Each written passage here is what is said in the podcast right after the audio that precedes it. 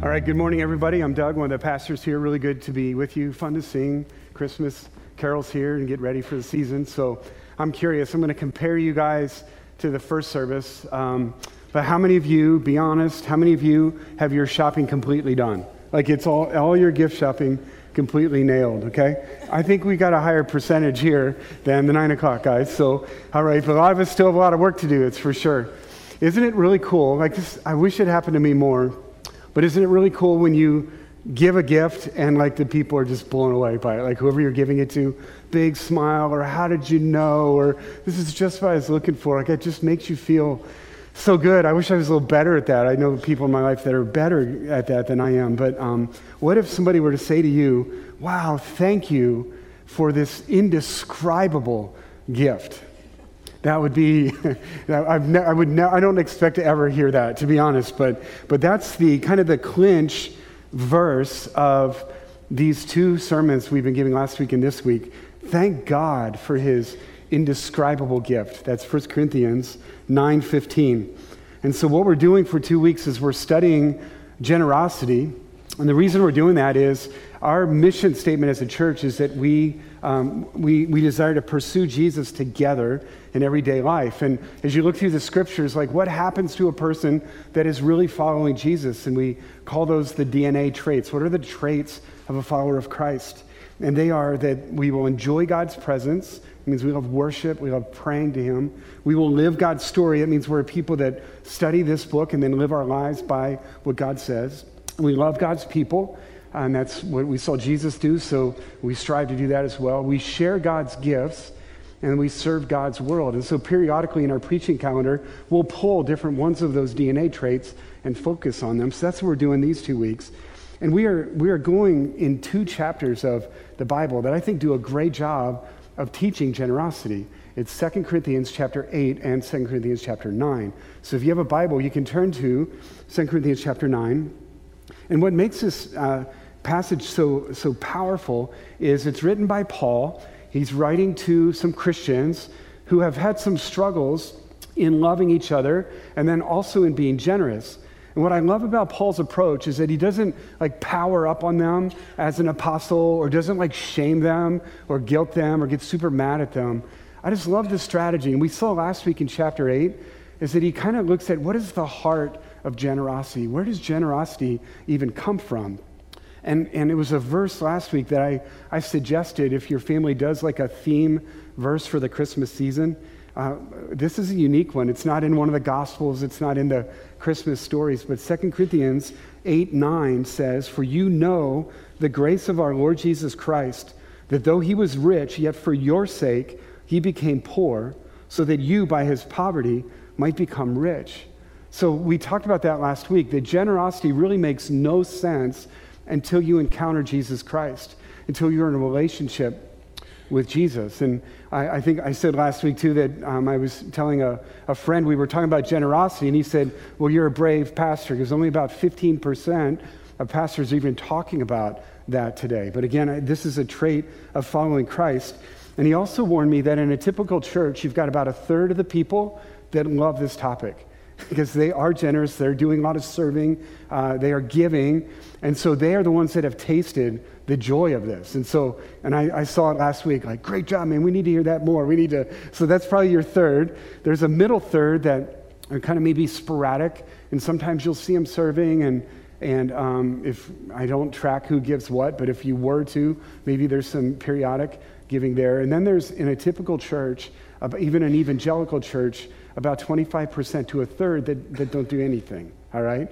And we said this last week, like if me even just talking about generosity is starting to put some shields up for you or starting to get a little angry, like please, like my biggest concern this morning is for our hearts. So I would just back it up and I would just remind you that generosity really doesn't make any sense until you really encounter the generosity of Jesus Christ. He was rich. Just think about like King of Kings, Lord of Lords, made all things for him and by him. And yet he became poor. He died on the cross for sinners like us so that we in our poverty before God as broken, sinful people could now become rich in Christ. And until you really understand that, this whole generosity thing isn't going to make sense, and it may drive you to guilt or shame or anger. And so my encouragement is like, hey, if that's starting to happen, just back up a little bit and just keep focusing on Christ and what he has done for you. But what Paul is doing in these two chapters is chapter 8, he's saying, hey, here's the heart of generosity. This is where generosity comes from. It comes from Jesus and what he's done for us. And now in chapter 9, I think what he's going to show us is like, okay, if you've encountered Jesus, then this is what generosity looks like. This is how it is expressed. And it is expressed in three ways. That kind of generosity is bountiful, and it is cheerful, and it is beneficial. Okay, bountiful, cheerful, beneficial. You can thank me later. I'm not usually a good outliner. Those three fulls on the end, pretty happy about that. So, but this passage, I think, just lays this out beautifully. And again, the tone here isn't like guilt or shame, but it's more of an invitation in. Like this is an incentive to be generous givers. And so let me pray. Or actually, first, we're going to read the text. So if you could stand up with me, and we're going to read 2 Corinthians chapter 9, we read verses 6 to 8, verse 11, verse 15. Then I'll pray and we'll let God talk to us about this great topic today. So it starts like this, verse 6, chapter 9, 2 Corinthians.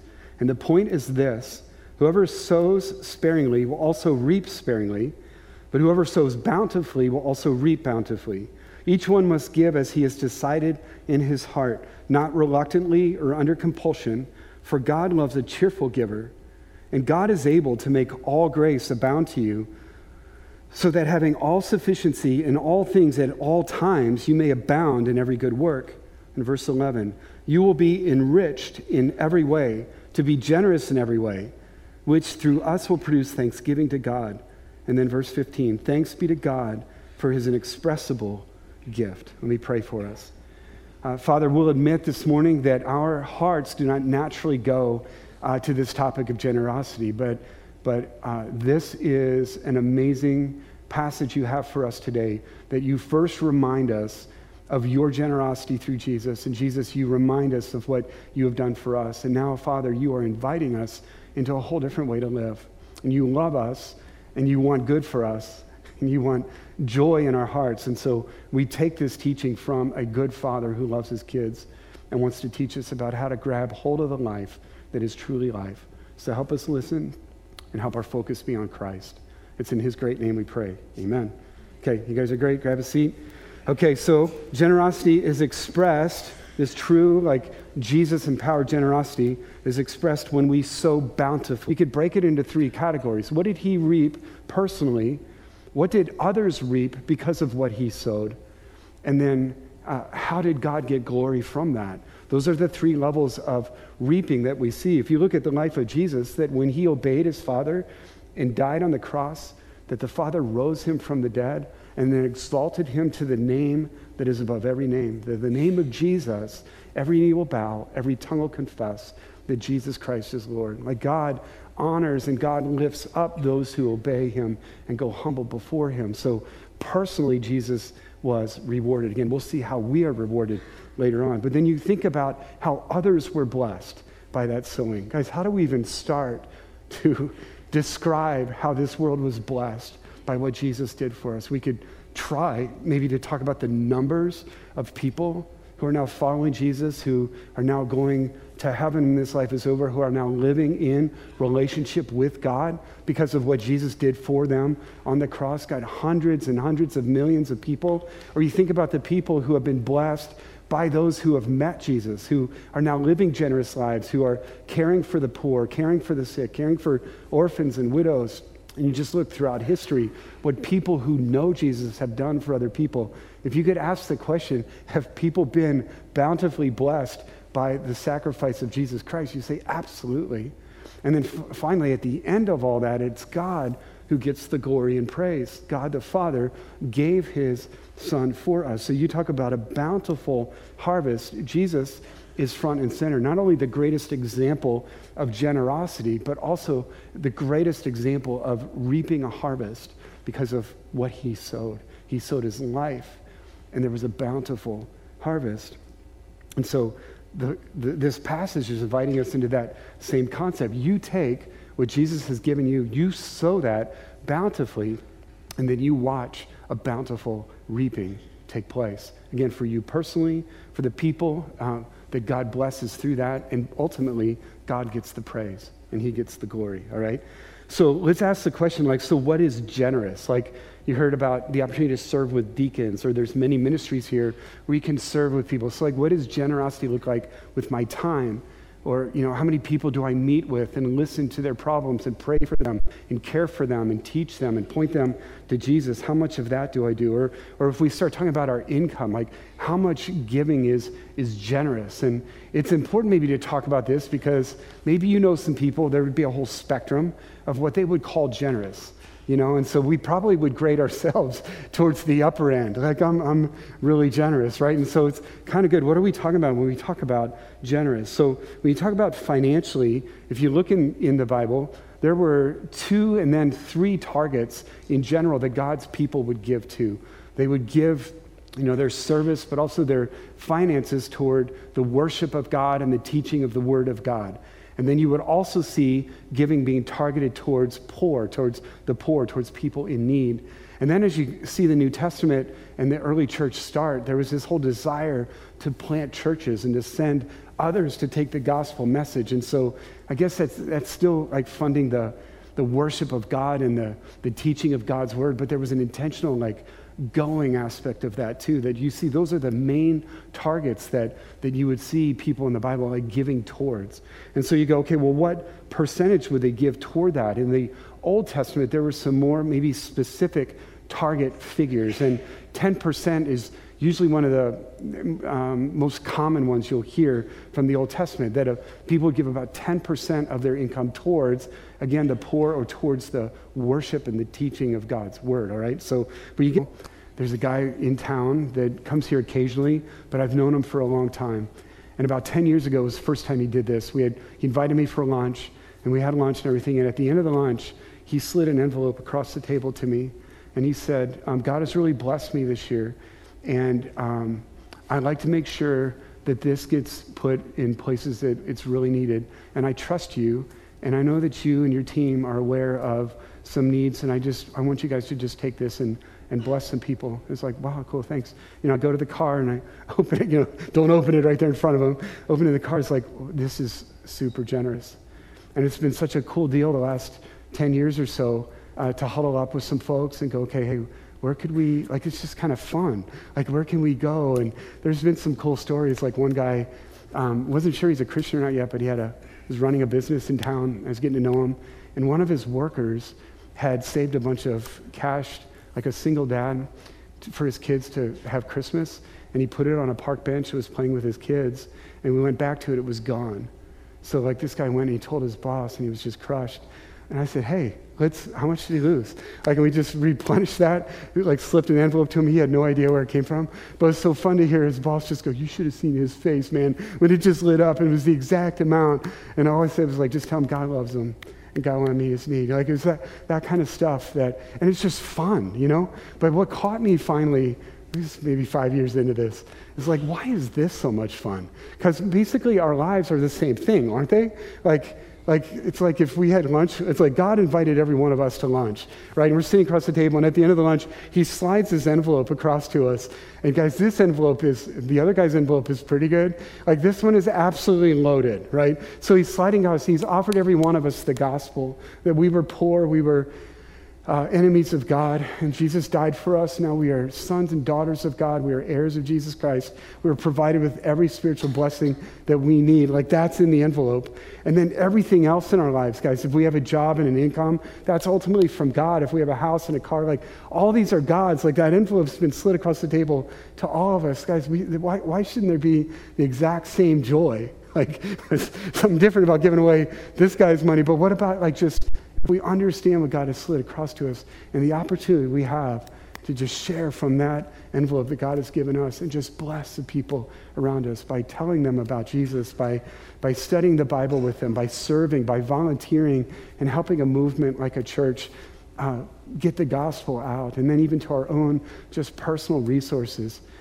being more and more generous with that, because God has, and that envelope that God has given us is never running out. It's just, I don't know if we need every year lunch with God. He doesn't need that. He just did that one time through Christ. And now we are just abundantly blessed to be givers that give bountifully, cheerfully, and very beneficially. So just in case you're wondering, these two chapters worked, okay? So Paul eventually went to Corinth and spent 3 months with them.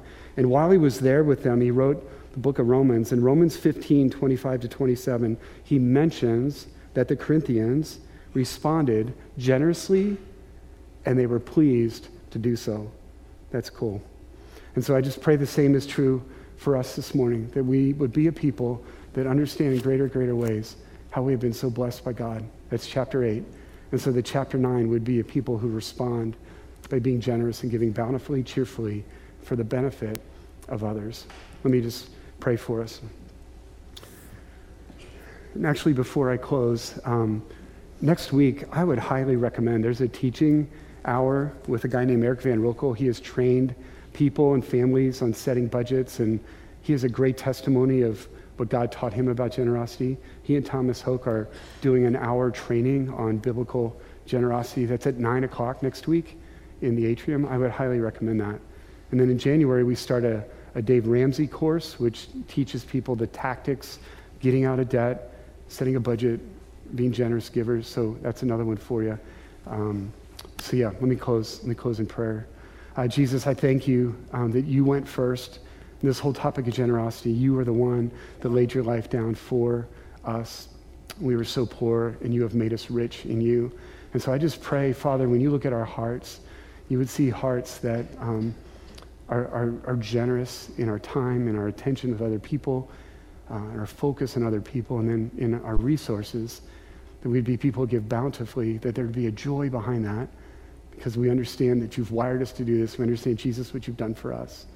And then, Lord, we just pray that you would use our time, our gifts, what we do as a church, to bring more and more honor and glory to you, that more and more people would be invited into this life of joyful generosity. So thank you. We love you. In Jesus' name, amen.